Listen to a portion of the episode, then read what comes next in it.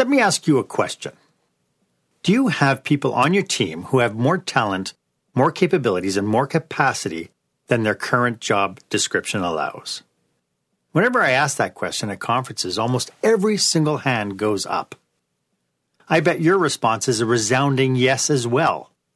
So the bigger question is how do you tap into that potential and capacity? And that's coming up next on Experience Leadership.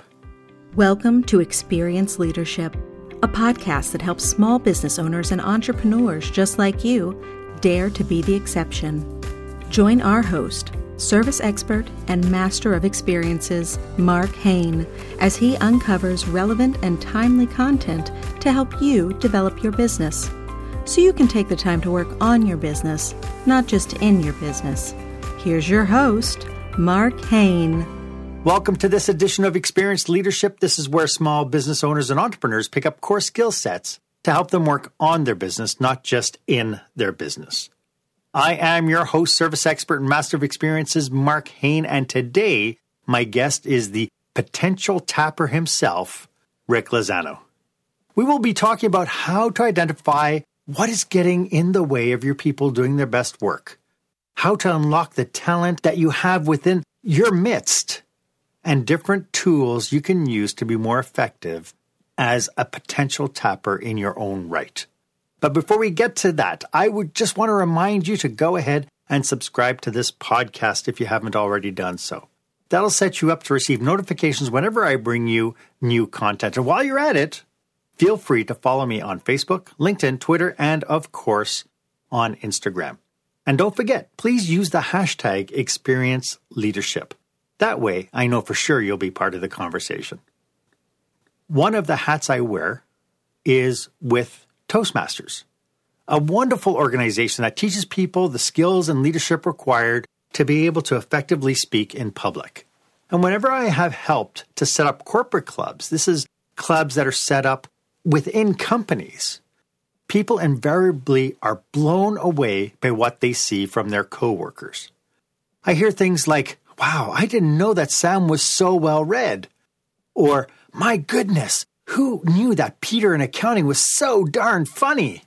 Even bigger, I never would have guessed it, but I think I'm going to put Steve on the promotion track. Who knew? So this brings me to our question of the day.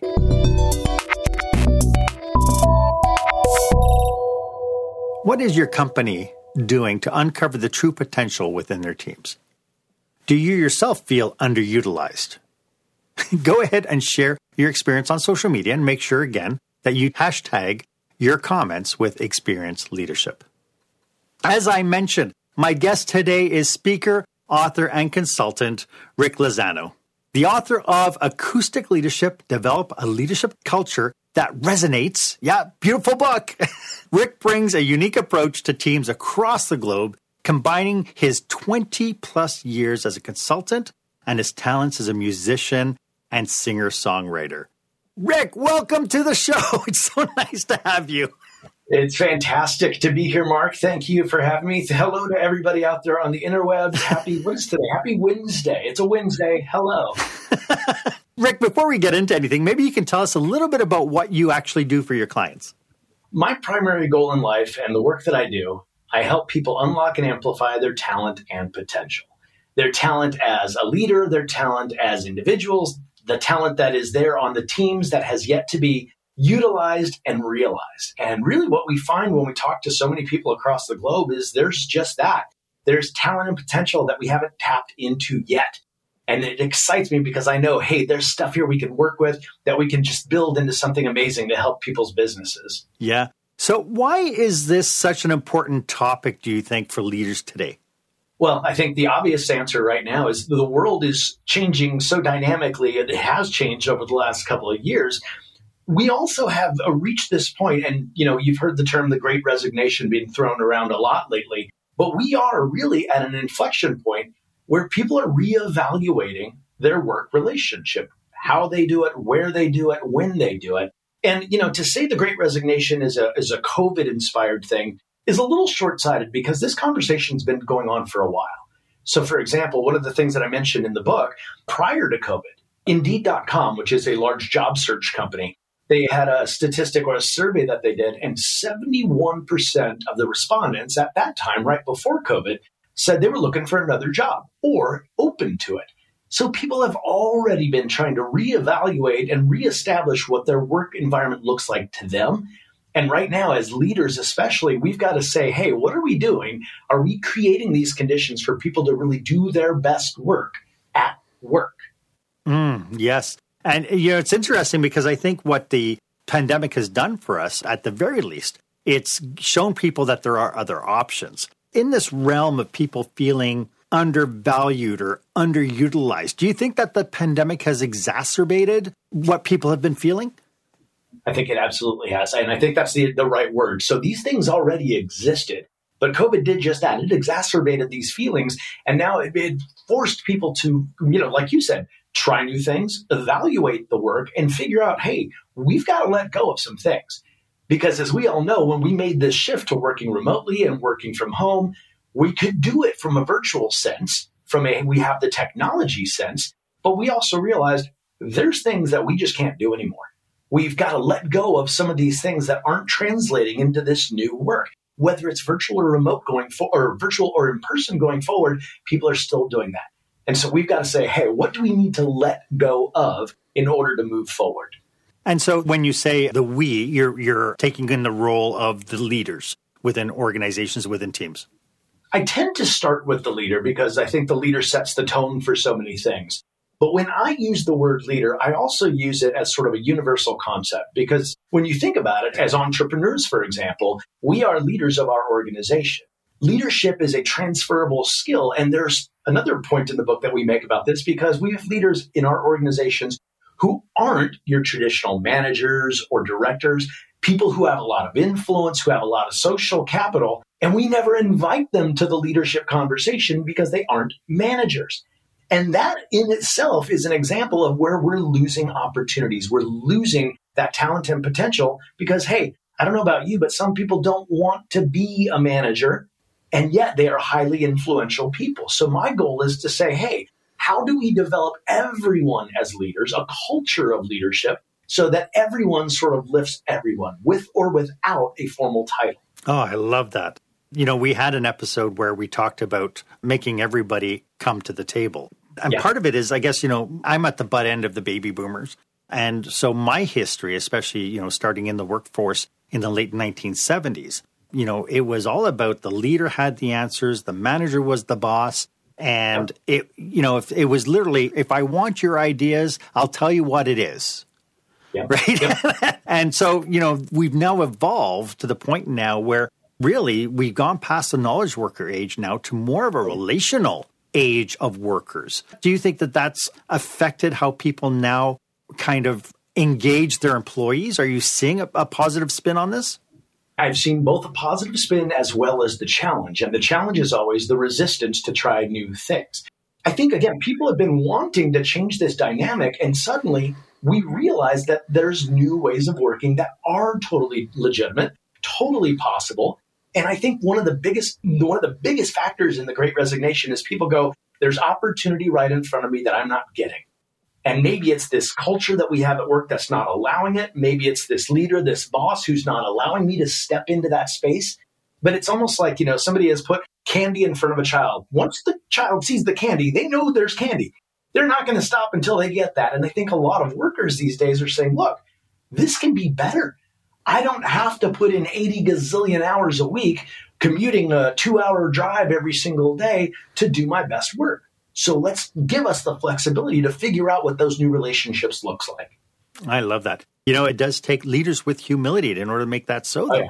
Absolutely does. So, are we talking? So, is this a leadership problem or is it a corporate culture problem? It is both. And, you know, here's the good news the leaders that I've talked to, they are well aware of the dynamics and the need for change. I think the challenge that we run into, especially in larger organizations, is we've got these very corporatized structures, a, whole lot of different layers. And as you know, it's a lot harder to impact change on a large scale when there's that many employees. And that's one of the reasons people are always taken with the technology realm. So, uh, part of the research that I did in the book was looking at the differences between large enterprise corporations and smaller technology companies. And one of the advantages that these smaller tech companies had was they had fewer people. They had more autonomy, they had more control and more decision making power. And so they were not only able to get more done without all these different layers of stuff, but they were also more engaged in the work that they did. There was a study that was done by Bain and Company and one of the things that they found, they looked at, at companies like Apple and Dell and some of these other bigger corporate ish, but still technology companies.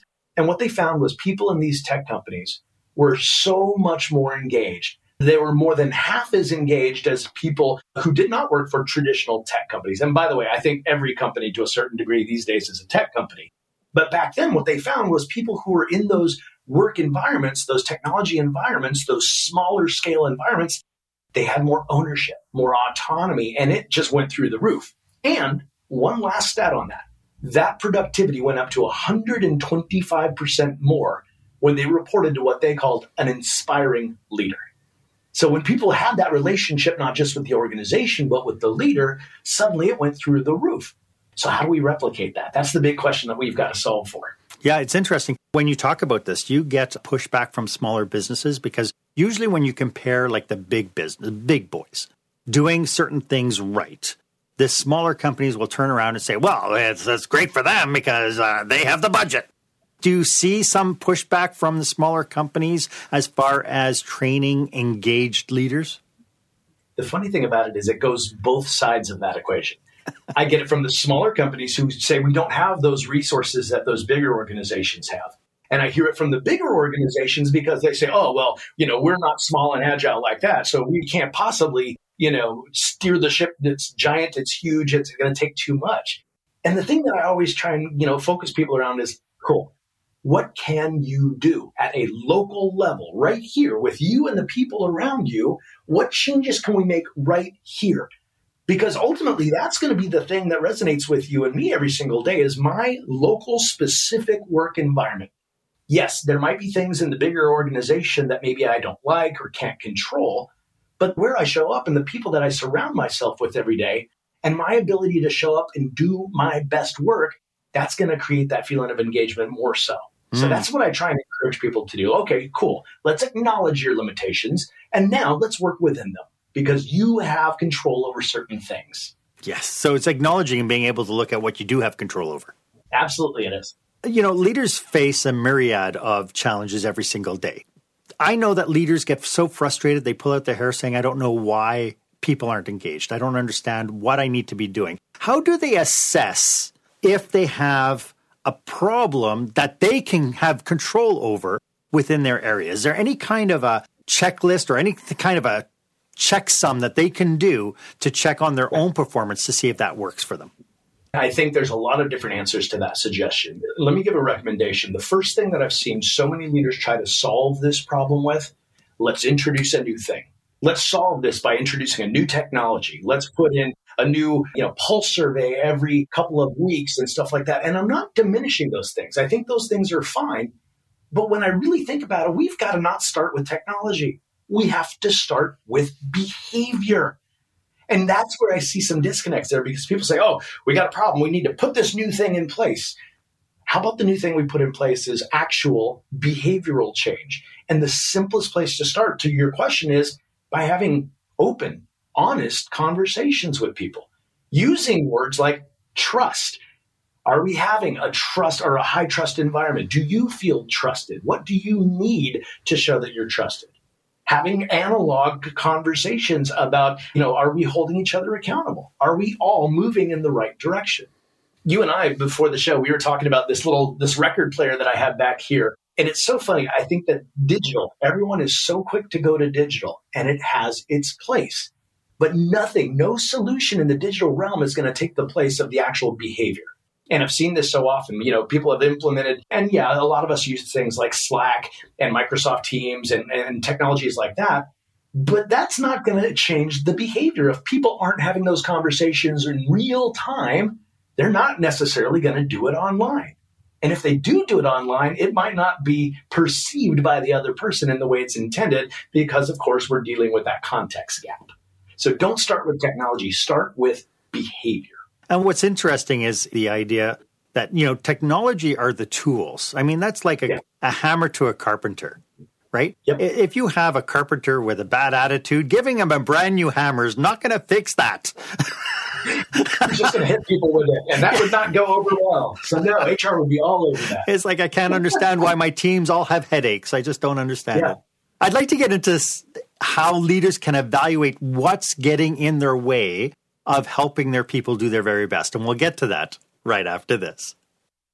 When the spotlight shines on your business, are customers applauding or yawning? In other words, how is your business performing? Make your business a star with the new book, Lights, Camera, Action Business Operational Excellence Through the Lens of Live Theater by Mark Hain. Mark uses his business and acting experience to help you see your business like a live show so you can create a performance your customers will never forget. Buy Lights, Camera, Action today at your favorite online retailer or directly at markhain.com. I am speaking with Rick Lozano, and since I've just had a spot for my book, why don't you tell us a little bit about your book, Acoustic Leadership? Thank you. And by the way, I love your book. I love the concept of stealing or borrowing ideas from the world of theater to the world of, of everything that you do. And similarly, I've got a theme with mine. I bring my lens as a musician and a performer into the world of leadership. My book is called Acoustic Leadership Develop a Leadership Culture That Resonates. And that term resonates, I'm so a fan of because it, it, means something. It, it reverberates, it fills you with meaning and with, with feeling. And that's one of the reasons I use the musical lens because music has the power to connect us. Music is the source of inspiration and engagement. And the book really focuses on three areas where we can really create a culture of leadership with or without a titles. And those three areas are simplicity, authenticity, and opportunity. Let's make it simple for people to do their best work. Let's create authentic, real relationships based on trust and accountability and vulnerability. And then finally, an opportunity. Let's look at an opportunity to develop everyone as leaders, not just with those with a formal title. Now, you asked about uh, so so how can we assess? How do we know what those problems are? And one of the concepts that I introduce in the book is a simple idea to help people think through where those areas are.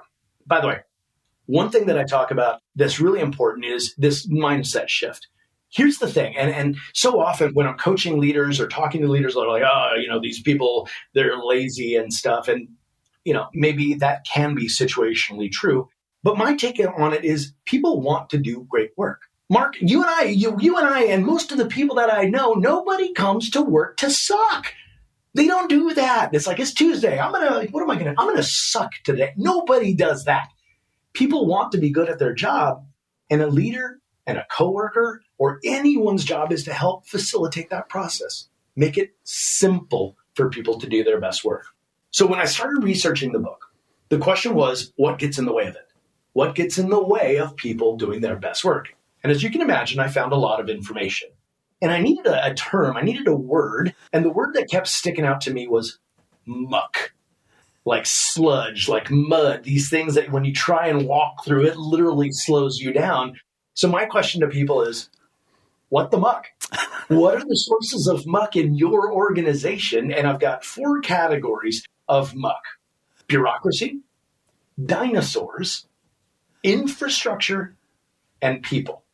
And by the way, I call that the B dip I was thinking about Michael Jackson. Boom, boom, boom, boom, boom. so BDIP, bureaucracy, dinosaurs, infrastructure, and people. Bureaucracy.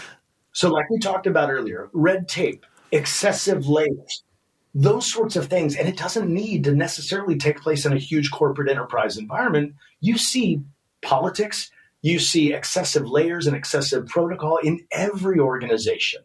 So that's the first is bureaucracy. The second is dinosaurs. And when I talk about dinosaurs, what I'm really talking about are those fossilized relics of work the way we used to do it. Those things that we inherited and we keep doing even when we know it's not working, right? And there's a lot of examples of those sorts of things. By the way, muck as a whole, it's estimated that in the United States alone, we lose up to $4 billion a year due to all of these different factors. Let, me give you an example. of a dinosaur the corporate review process, the performance review process. This is the most amazing thing to me because we spend billions of dollars a year when you factor in people's time and their pay scales and those sorts of things. We spend billions of dollars a year on this process that doesn't actually do much good. And I've seen report after report and statistic after statistic. There was one specific one that i will mention here. And they asked this group of people, this population, I'll tell you who it is in a minute. They asked these people, okay, so what do you think of your performance review process? And more than 80% of the respondents said that they didn't think that their performance review process improved, guess what? Their performance. performance. And this, by the way, came from SHRM, the Society for Human Resource Management, who typically owns the process. So why do we keep feeding this dinosaur? Okay.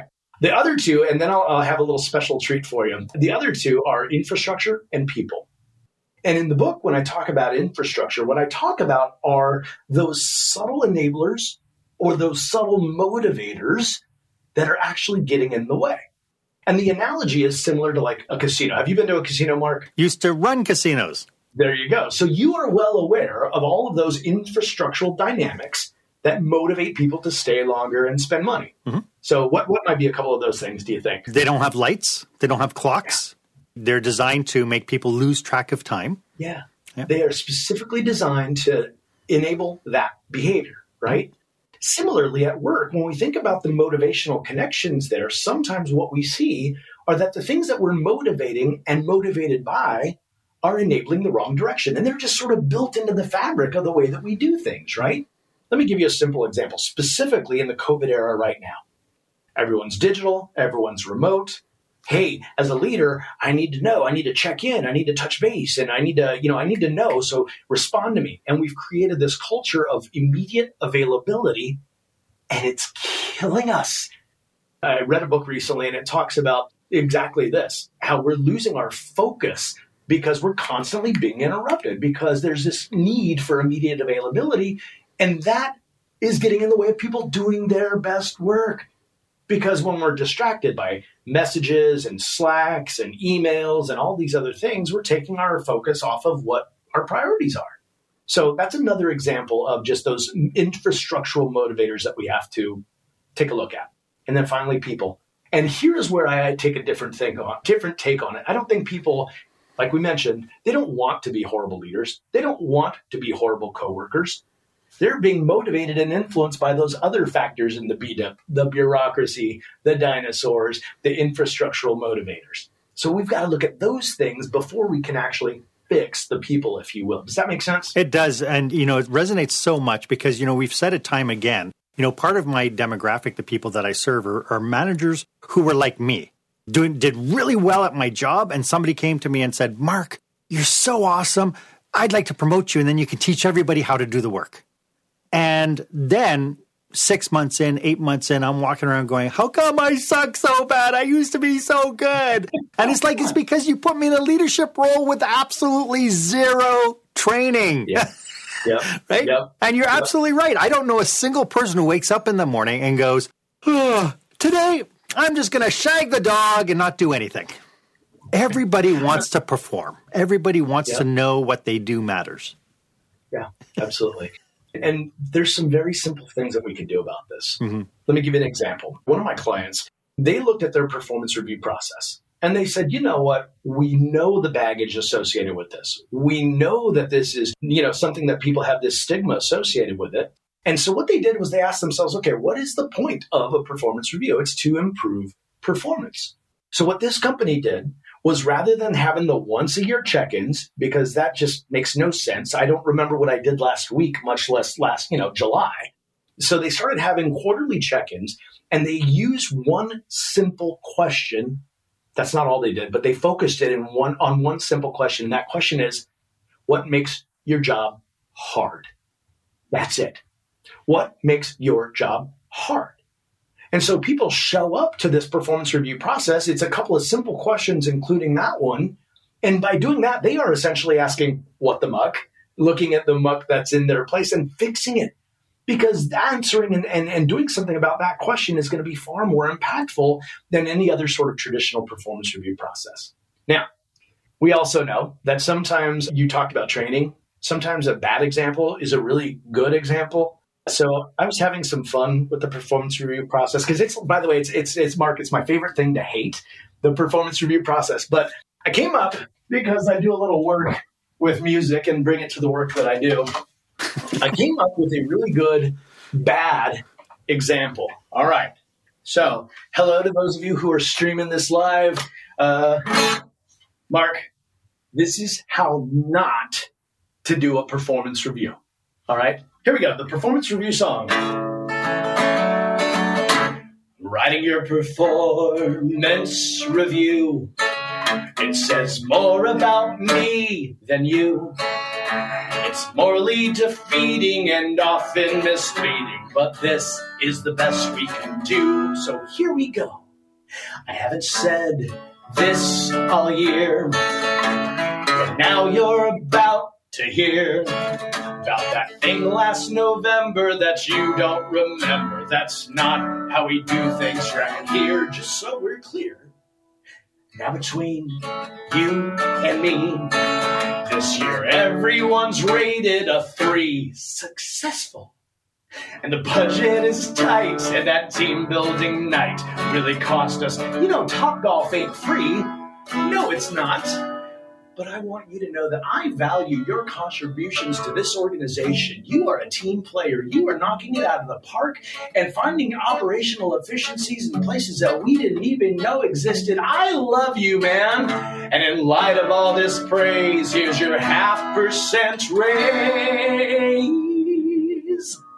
I hope you enjoyed your performance review. Let's do it again next year, shall we? The performance review song. Well done. Well done. That's awesome.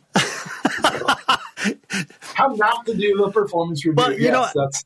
I mean, it's, it's such a good song because it just hits all the things that irks me about performance reviews. You know, this idea that, you know, you are, your performance is going to be rated at the same scale as your tardiness or your dress code adherence, right? It's like you're telling me out of a hundred, performance only ranks 5% of that. so it's it's just really awful. But I love the fact that you brought out the guitar because this is again, you know, kind of the tone that I think companies should have. I mean, I just published an article on LinkedIn about creating funner work environments. I think that's a good word, funner work environments. But how much of what we're talking about is the leadership, the onus on the leadership to create fun in the workplace? That's a really good question. And I often when presented with that question, I look at it like this engagement is something that you can't outsource. Engagement is to a certain degree, it's individual, it's personal, and everyone has a part to play. Because the truth about it is, Mark, you and I are going to be engaged by different things. If I ask 10 different people about, you know, what brings you to work, what motivates you, what drives you, I'm going to hear 10 different things. Engagement lives in the experience of the individual. So, how can I, as an individual, say, you must engage me? Now, obviously, leadership makes a big difference, and there's a part to play. Organizational cultures, the leadership in place, yes, of course, they're going to impact and or kill engagement. But I also have the role to play here. I can't just wait for people to give me the next opportunity. I can't just wait to be engaged. And when I coach a lot of people, what I talk to them about is going, okay, look, Let's figure out where your motivations are. Let's figure out how you can create your own opportunities within this structure, even if it doesn't mean advancing through the traditional ladder. And we've got to find a way to do two things from the engagement puzzle. We've got to have an emotional connection and a psychological connection. And the emotional connection, this is where leaders do have a lot of influence. They make it a place that feels good. The leader has a huge role in making work feel good. But guess what? So do your coworkers. So do you. We all, if we're going to create a fun work environment, that's on all of us. That's not just on the leader. Now, of course, the leader sets the tone. If they don't do it, well, nobody's going to do it. But we've got to find a way to do it. The other picture is a psychological one. And from a psychological connection standpoint, we have to realize that there's choices. I have a choice in where I work. And that's one of the things to the previous conversation about the great resignation. People are realizing that they've got choices. And in some cases, maybe it, it makes more sense to even not work, right? So, how do I make the choices to help me psychologically say, this is the right place for me right now? This work is going to pay off because I can see ways to have opportunities for growth for myself. So, those are some of the things that we talk about. Yeah. The idea, but you know, you mentioned earlier, you mentioned trust. And, yeah. you know, I think some of the difficulties that organizations have making a shift is the fact that trust is so low and that they yeah. need, before they can do yeah. anything, they need to find ways to bring that up. I know that you bring, you know, music into your presentations. I know that you highlight stuff with just making it as fun as you possibly can. When leaders are trying to tackle this idea of trust and not make it kind of the new initiative of the month initiative. Yeah. What are some of the things that they need to do in order to start setting those seeds? They need to have these conversations on a regular basis. Mm-hmm. Let me give an example. When it comes to trust, the truth of the matter is we trust people who actually call us out on our stuff. We trust people who say, Hey, Mark, you didn't meet this deadline right? Because I know, hey, you're going to hold me accountable to it. So to a certain degree, now of course there's many different shades to the overall trust picture, right? Mm-hmm. Competency, history, sort of capability, those sorts of things. But when I think about and when I work with teams, what I try to enable in this community is, hey, we're going to have these conversations on a regular basis. And it's going to be in a friendly kind of way. And one of the best tricks, by the way, I learned from a senior leader a long time ago she said the secret to a positive work culture and to a marriage is to fight like children. Let's talk about it. Let's have it out. And then let's move on and go go play with each other. So when I do team workshops, that's exactly what we do. We say, "Hey, we're going to have some conversations and we're going to talk to each other and then we're just going to, you know, create this environment where it's okay to do this in a safe, respectful manner." And so often, what I do is in these conversations, I lead teams through an exercise where we go around the entire room and everyone talks to everyone and says, here's a behavior that's leading to the success of this team. Here's a behavior that I'm exhibiting from you that might be getting in the way of it. And every now and then people go, I had no idea. I didn't realize I was doing that on, on both ends. I didn't realize, A, I was thought of as a thought leader or somebody who's such a, a high, lead, uh, you know, impactful player on this organization. And on the other end, people go, I had no idea I was doing that. That's one of those muck behaviors we talked about earlier. I don't want to be the muck. And it's funny because once we do it, and it's got to be facilitated in a very careful way, but once we actually do it, people go, why was I so afraid to, to do that? Why was I so afraid to say, hey, Mark, you missed the deadline? Because it is what it is. It's not a judgment on you as a human being. It was a missed deadline. Now let's talk about it, acknowledge it, and figure out what to do about it. There's this uh, framework called the EOS model, the Entrepreneurial Operating System. And one of the things that they do in that is every meeting, people have what they call the IDS identify, discuss, solve. And to me, that's the behavior. We, we talked about start with behavior, not technology. Those are the things that build trust. Those are the things that build accountability. And those aren't the only things, but that's at least one place where we can start. Yeah, I love it. You know, again, go, it's going back to taking, making people the center of the discussion and making it the behavior and not a personal attack. This yeah. is really fantastic. Could you let everybody know how they can get in touch with you? Because I'm sure there's going to be some people on this saying, I need to, I need to get into his realm. Absolutely. So ricklozano.com is the best place to go. You can email me directly through there, rickl at ricklozano.com if you want to reach out to me. You could also check out my book on Amazon or check out my music on Spotify or any of the uh, the streaming services. So there's some of that stuff out there as well. Nice, nice. And so tell me a little bit about your music. Is it all centered around workplace, or do you have some? So, you know, the funny thing about that, I've been doing music forever. It's a big part of who I am. And I'm a real musician. I have six albums of original material.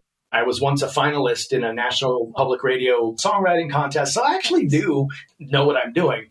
But no one wants to hear those things. People come to my keynotes, for example, they're like, play the funny one, play the funny one.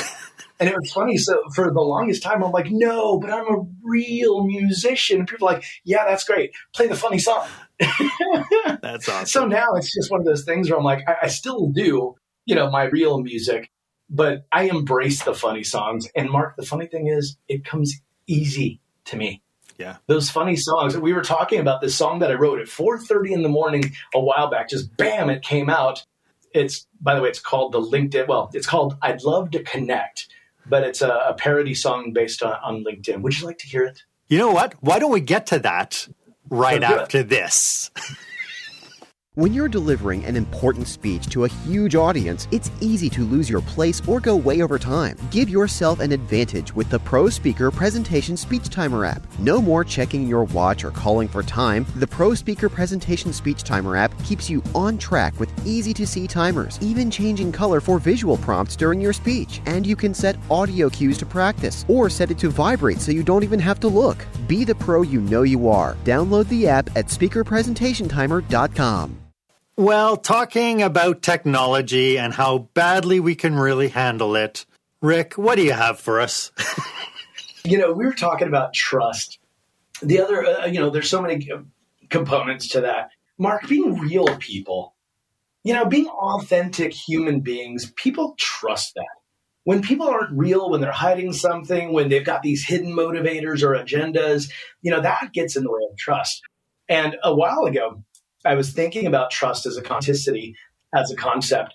And I thought about, for example, the behavior that we see on, on LinkedIn. People reach out to me all the time and they're like, oh, hey, Rick, I'd love to join your network. And as soon as I do, there's this boom, there's this this sales pitch all of a sudden. And it's so funny because very often it's like that that doesn't even have anything to do with me, what you're trying to sell me. And I started thinking about all the ways that LinkedIn uh, is sort of just prime for for comedy. So I wrote a song about my experiences, and by the way, some of these are actual true true like direct quotes from LinkedIn. The song is called "I'd Love to Connect." Here we go.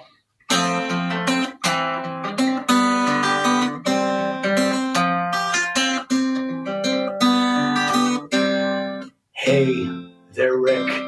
I'd love to connect. No, you don't know me. We've never met. But based on your profile, you seem to be someone who should be connecting with me. As a full service investment firm, we are approached directly by middle market buyers actively looking for acquisition targets in your area. Are you open to a brief 5 to 10 minute call?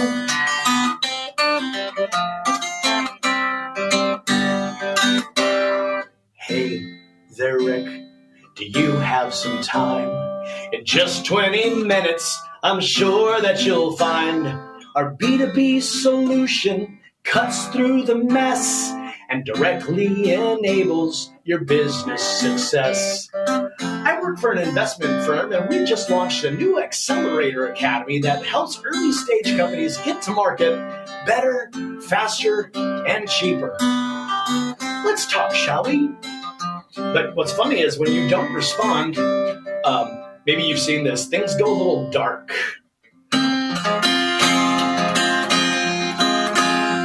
Hey there, Rick, you have yet to reply. I'm following up as I'm curious why. Unlimited success for a nominal fee. You really should be connecting with me. Don't you want to be successful? No. Here's the thing your approach is all wrong, almost like something in a parody song. I'm not even remotely a fit. Did you look at my bio? Do you give a shit? You didn't even try to figure out who I am. Your message is headed directly to spam. Hey, meeting planner. My name is Rick. I'm a dynamic speaker who might do the trick at your zoology convention in Orlando next fall.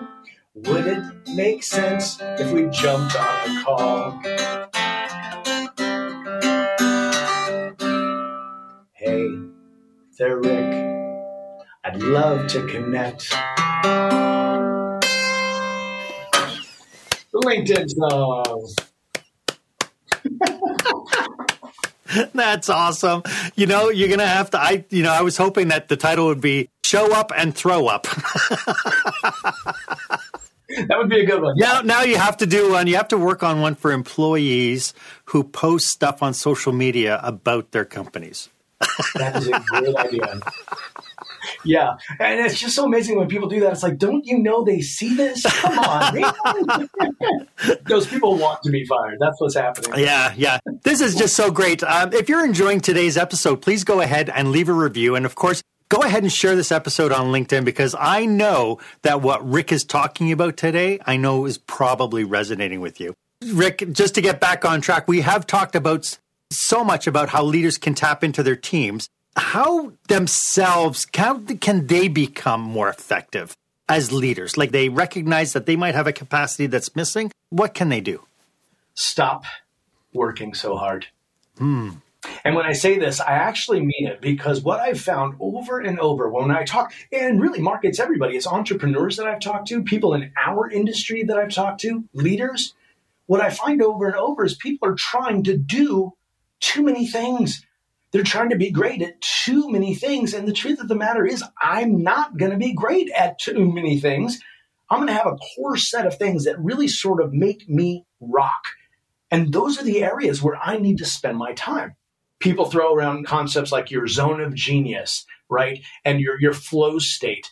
And I fully embrace those because that's where the magic happens. One of the reasons, by the way, that I wrote the book, from a leadership perspective, what I realized was that we, people who were in leadership development, we were making it too hard because the message that we were sending, we would roll out these giant competency programs and there would be like 80 different leadership competencies and then we'd rate people against all of them.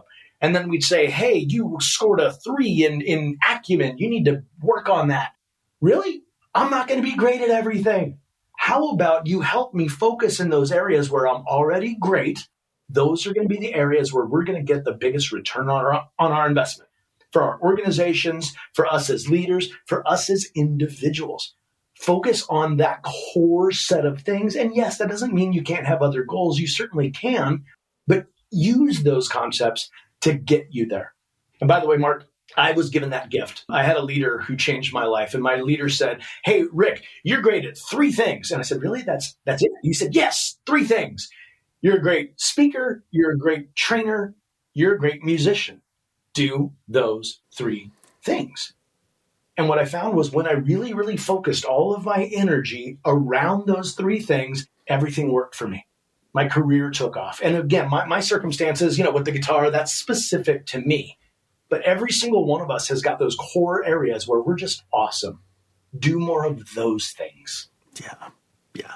And the reason why we hire people is not because we need them to do a job. They're there to help us achieve our goals as leaders, right?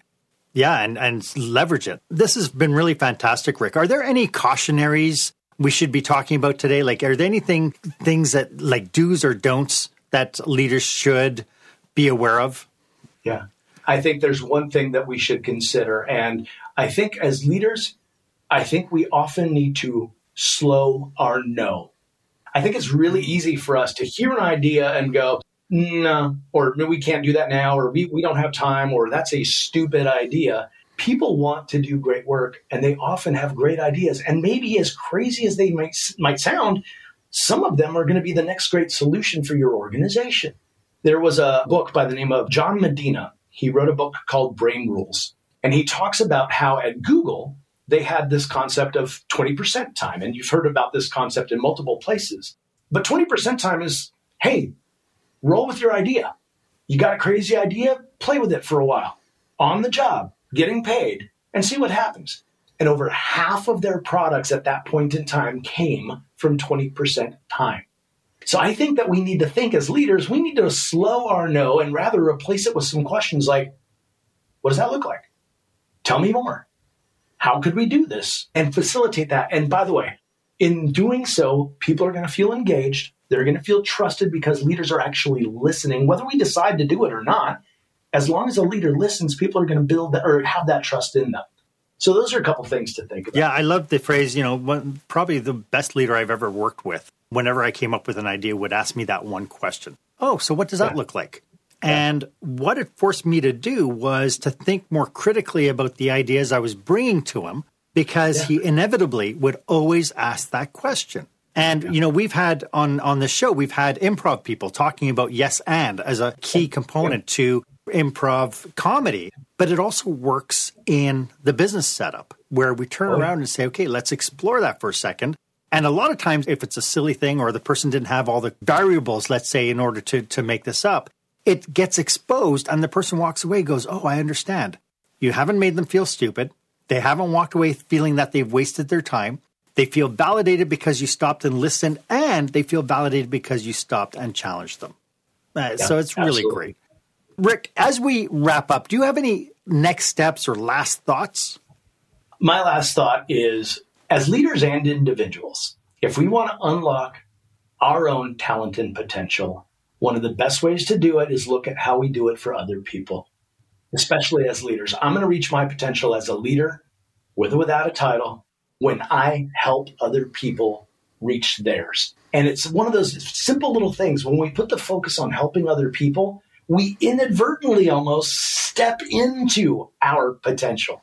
Focus on helping others reach their potential, and we'll reach ours. I love that. And of course, if you look at my website, I'm all about leaders being of service. Rick, this has been yes, really fantastic. Could you remind everybody how they can get a hold of you one more time?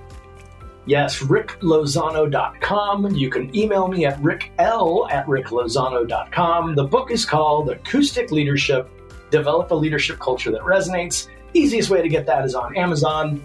Mark, I'm just thrilled to be here and thank you so much for your time and thank you for your service. I've been watching several of the podcast episodes and I learn something new every time I tune in. So thank you for giving this to to the world. So thank you. Thank you. And it's with experts like yourself coming on to provide your insight, your perspective, and of course your talents to this podcast that make it so special. So thank you again, Rick. I really appreciate you being here.